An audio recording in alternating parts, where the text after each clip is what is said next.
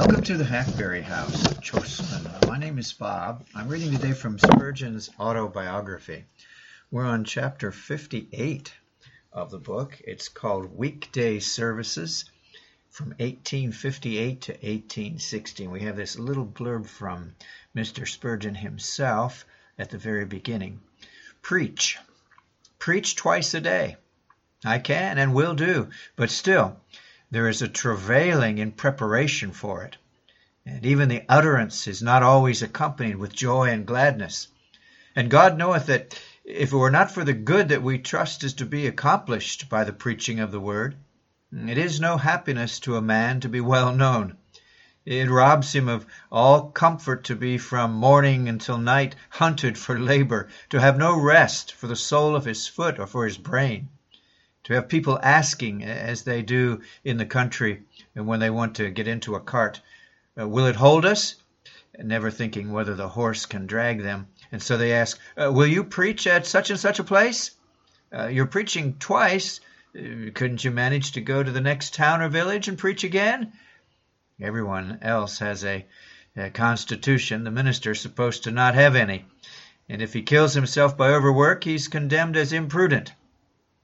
I bless God that I have a valiant corps of friends who day and night besiege God's throne on my behalf.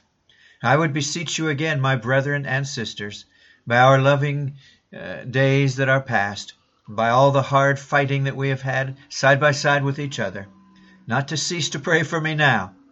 The time was when, in hours of trouble, you and I have bent our knees together in God's house. We have prayed that He would give us a blessing. You remember that great and sore troubles rolled over our head. And now that God has brought us into a large place and so greatly multiplied us, let us still cry unto the living God, asking Him to bless us. What shall I do if you cease to pray for me? Let me know the day when you give up praying for me, for then I must give up preaching, and I must cry, Oh my God, take me home, for my work is done. That was preached in 1857. I can say, and this is another little thing from him, and God is my witness that I never yet feared the face of man, be he who or what he may. But I often tremble, yea, I always do, in ascending the pulpit, lest I should not faithfully proclaim the gospel to poor perishing sinners. The anxiety of rightly preparing and delivering a discourse, so that the preacher may fully preach Christ to his hearers and pray them in Christ's stead to be reconciled to God, is such as only He knows who loves the souls of men. It is no child's play to be the occupant of a pulpit. He who finds it to be so may find it to be something more fearful than devil's play when the day of judgment shall come. That was in 1858. Well, when the project for the building of the tabernacle was fairly launched, the pastor set to work most energetically in gathering the funds needed for the great enterprise. By means of his preaching, speaking, and lecturing, a very large proportion of the required amount was collected. In many cases, half the proceeds were devoted to local objects, and the remainder given to Mr. Spurgeon for his new chapel. But in other instances, the whole sum was added to the building fund. Scarcely a single monthly list of contributions was issued without the inclusion of several of these items. The congregation at the Surrey Gardens Music Hall was of such a special character that it was only on rare occasions that the young minister could be absent on the Lord's Day. Once, when he did spend a Sabbath, as well as some weekdays in Scotland, he was able, on his return, to pay into the treasury the sum of £391 as the net result of his visit to Glasgow and Edinburgh. He also continued, as far as he was able, to preach on behalf of various provincial churches which sought his aid, and it sometimes happened that where the collections had been given one year towards the new tabernacle, the next year Mr. Spurgeon would go again and raise as large a sum as possible for the funds of those who had previously helped him. A bare outline of these weekday services, even if it could be made, would occupy far more space than can be spared in this work. There's no need to attempt the task, for that campaign of love is recorded on high, and it is gladly and gratefully remembered in thousands of the cities and towns and villages of the United Kingdom. And the story of it has been told again and again from sire to son in almost every part of the land. Eternity alone will reveal how great was the young evangelist's influence upon the religious life of that portion of the 19th century.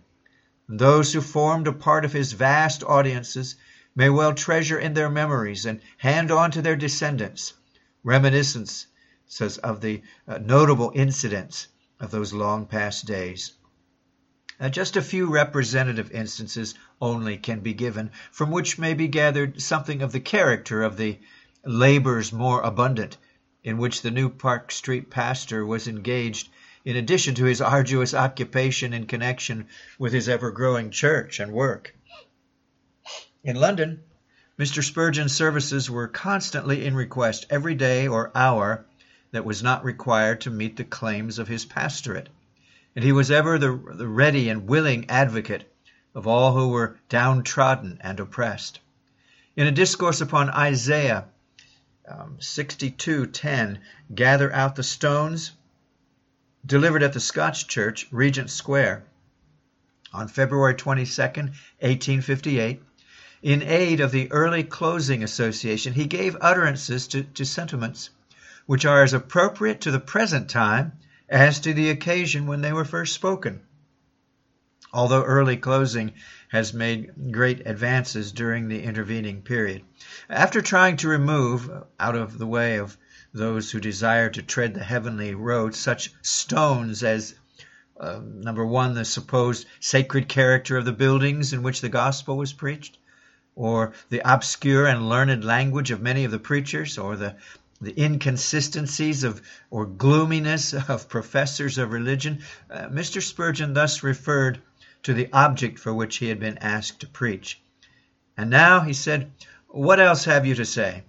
Perhaps you reply, what you say is well and good. No doubt religion is a holy and heavenly thing. But, sir, there is one more stone in my path. Can you take that away?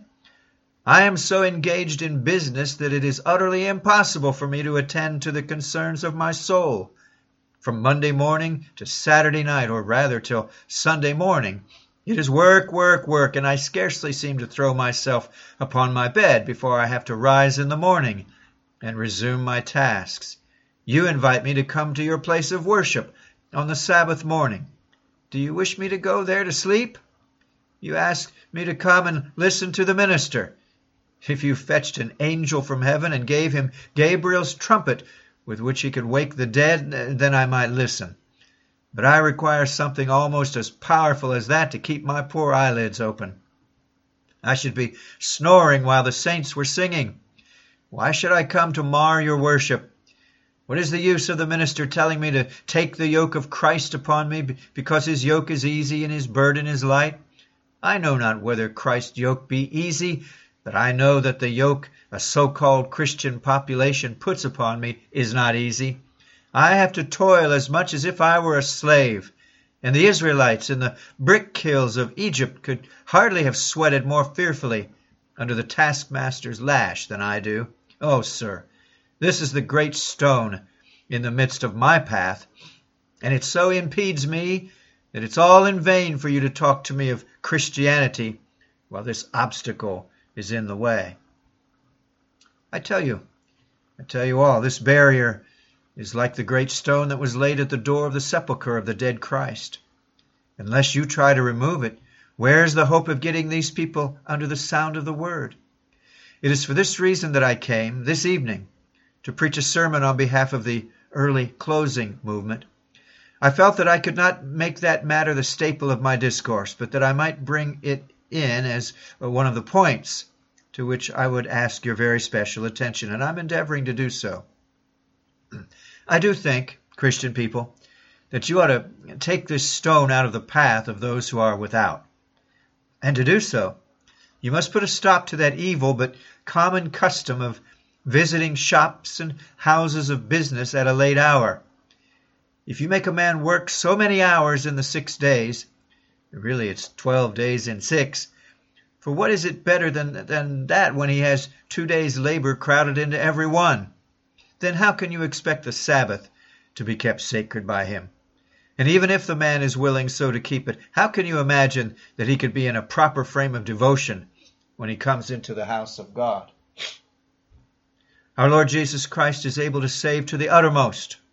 Were he not, the salvation of poor dressmakers and young men employed in drapers and other shops would be impossible. For it is saving to the uttermost when he saves them, notwithstanding their exhaustion, and gives them strength to feel and repent when they have scarcely physical and mental power enough left for any effort at all. Oh, brethren and sisters, gather out the stones. If you cannot take them all away, do not strew the road more thickly with them by unthinkingly keeping your fellow creatures at work when they ought to be at rest. There are many young men and women who are seeking something higher than the dust and ashes of this world, who might be converted to Christ, and who might be happy, but who are restrained because they have not the time which they desire for seeking the Lord. I say not that it is a valid excuse for them to make, for very little time is needed for the exercise of repentance and faith. But I do say that there are hundreds and thousands who are hindered from coming to Christ and have their early religious impressions checked and damped and their convictions stifled and the first dawn of a better life quenched within them because of the cruel system of the present state of society. I remember seeing a good farmer stop his chase and let his old gray pony stand still while he got down to pick off the road the bottom of a glass bottle and throw it over the hedge. "Ah," he said, "I remember how my pony cut his foot by stepping on a glass bottle, and I should not like anyone to lame a valuable horse in the same way. So I thought I would get out and remove the cause of danger." Well, let all of us act in that same fashion as that old farmer did, and gather out all the stones that may be an occasion of stumbling to any of our brothers and sisters.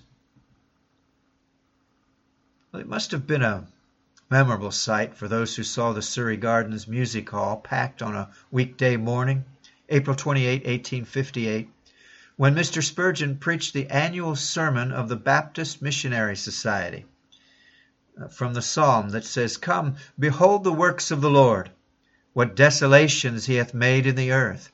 He maketh wars to cease unto the end of the earth. He breaketh the bow, and cutteth the spear in sunder. He burneth the chariot in the fire."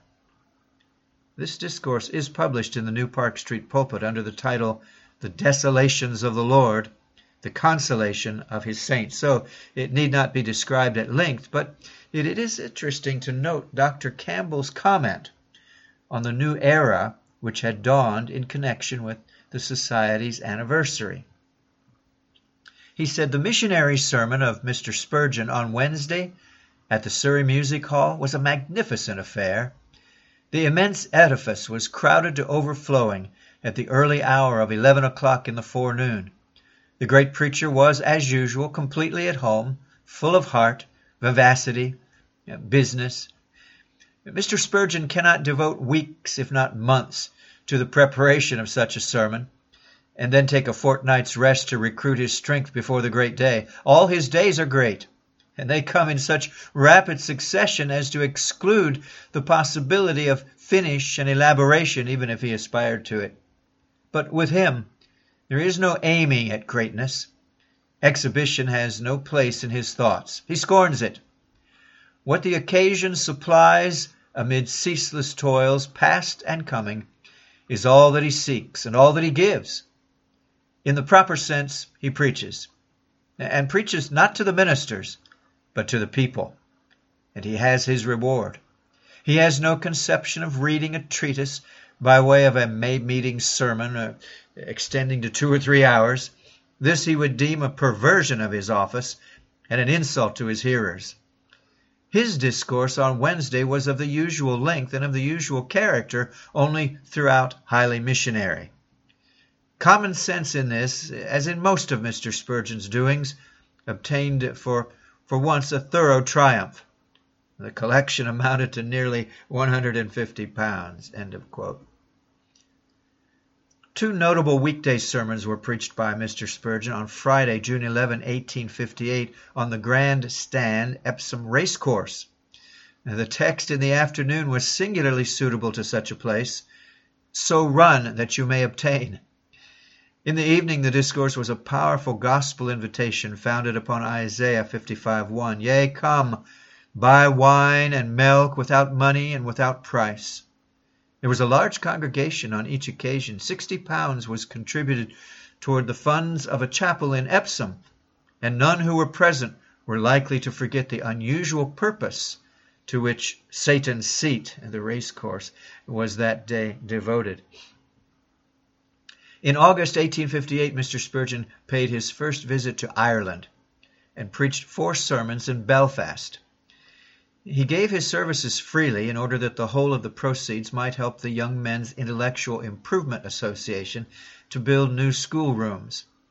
That he was in a very unfit state of health for making such an effort is evident from his remarks at the music hall service on the Sabbath morning after his return, preaching on the words, "As thy days, so shall thy strength be," he said, "Children of God, can you not say that this has been true hitherto?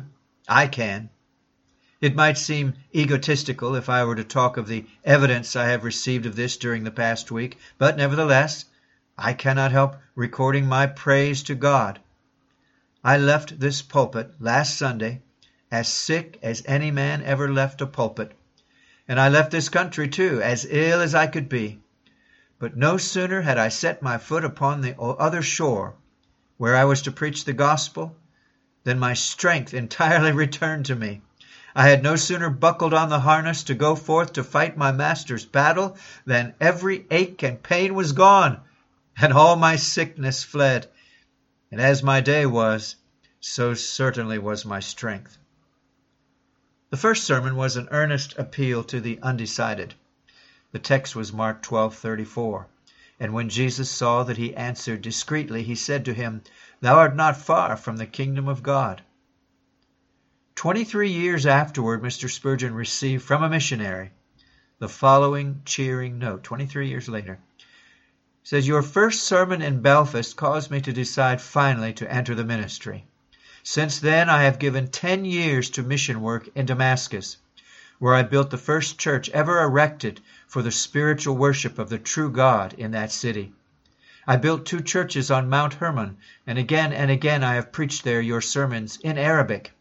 One of them was delivered on the top of Mount Hermon at a picnic given to our different villagers." The second discourse was upon a subject of which Mr. Spurgeon was especially fond. This is back to Ireland now.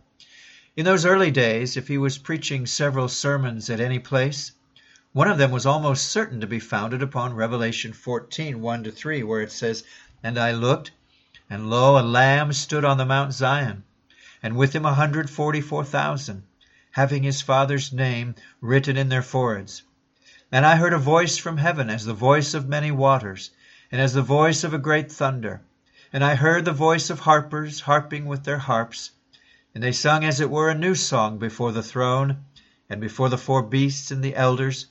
And no man could learn that song but the 144,000, which were redeemed from the earth." And in the course of the sermon, Mr. Spurgeon usually introduced a few sentences describing his love for the harp. It was so at Belfast, as the following extract shows. This is Spurgeon. "John says, I heard the voice of harpers harping with their harps. Surely of all instruments the harp is the sweetest. The organ has a swelling grandeur, but the harp has a softness and sweetness about it that might well make it a fit instrument for a royal musician like David. I must confess that a harp has so great a charm for me that I have sometimes found myself standing in the street listening to some old harper making music on his harp. I have bidden him come into the house and play to me that I might prepare a sermon while he played.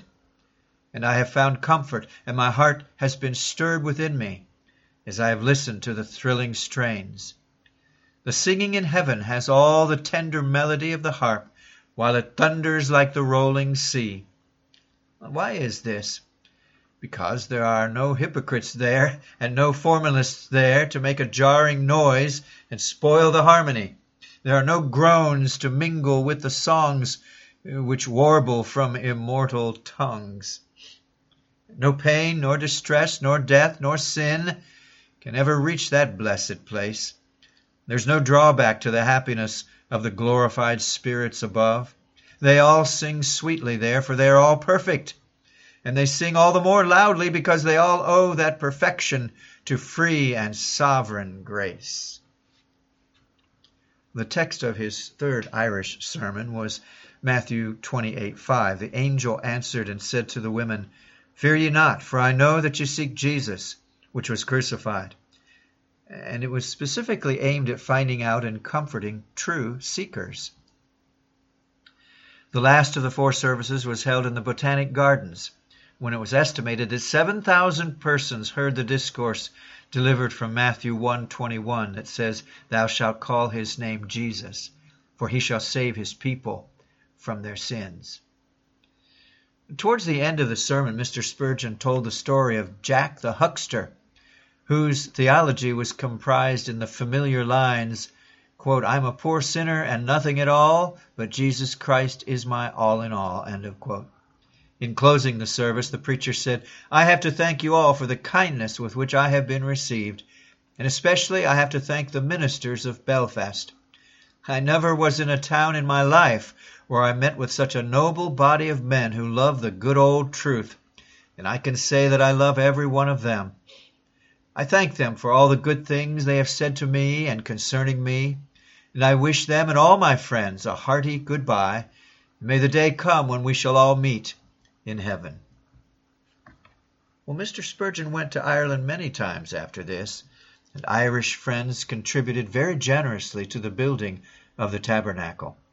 On one of his visits, after the great revival, when preaching in Exeter Hall, from Amos 9:13, "Behold, the days come, saith the Lord, that the ploughman shall overtake the reaper, and the treader of grapes him that soweth seed, and the mountains shall drop sweet wine, and all the hills shall mount," that he said, quote, "Here we are told that the mountains shall drop sweet wine," by which we are to understand that conversions shall take place in unusual quarters. Brethren, this day is this promise literally fulfilled to us. I have this week seen what I never saw before. It has been my lot these last 6 years to preach to crowded congregations and to have many, many souls brought to Christ. It has been no unusual thing for us to see the greatest and noblest of the land listening to the word of God. But this week I have seen, I repeat, what my eyes have never before beheld. Used as I am to extraordinary sights, I have seen the people of Dublin, without exception, from the highest to the lowest, crowd in to hear the gospel, and I have known that my congregation has been composed in a considerable measure of Roman Catholics, and I have beheld them listening to the word with as much attention as though they had been Protestants. I've noticed military men whose tastes and habits were not like those of the Puritanic minister, but who have nevertheless sat to listen.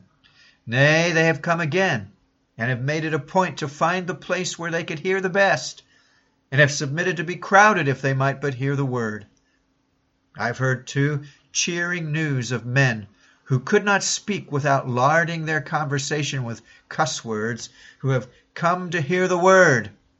They've been convinced of sin, and I trust there's been a work done in them which will last throughout eternity. But the most pleasing thing I have seen is this, and I must tell it to you.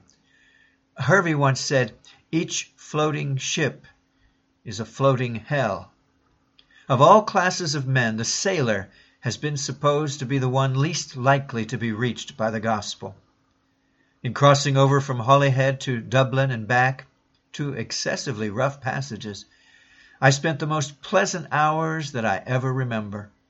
The first vessel that I entered, I found my hand very heartily shaken by the sailors. I thought, what can these men know of me? They began calling me brother.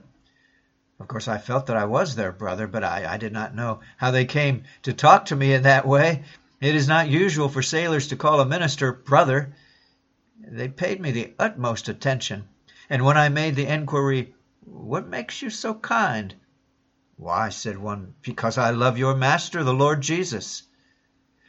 I inquired and found that out of the whole crew, there were but 3 unconverted men, and that though the most of them had been before without God and without Christ, and yet by a sudden visitation of the Spirit of God, they had nearly all been converted.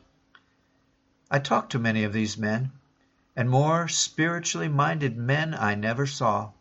They have a prayer meeting every morning before the boat starts, another prayer meeting after she comes into port, and on Sundays when they lie to off Kingstown or Holyhead, or a minister comes on board and preaches the gospel.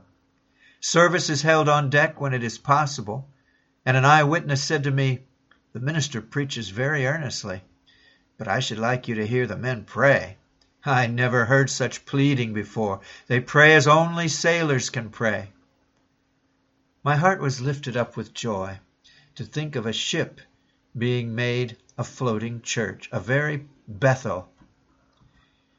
When I came back by another steamer, I did not expect to have my previous experience repeated, but it was. The same kind of work had been going on among these sailors.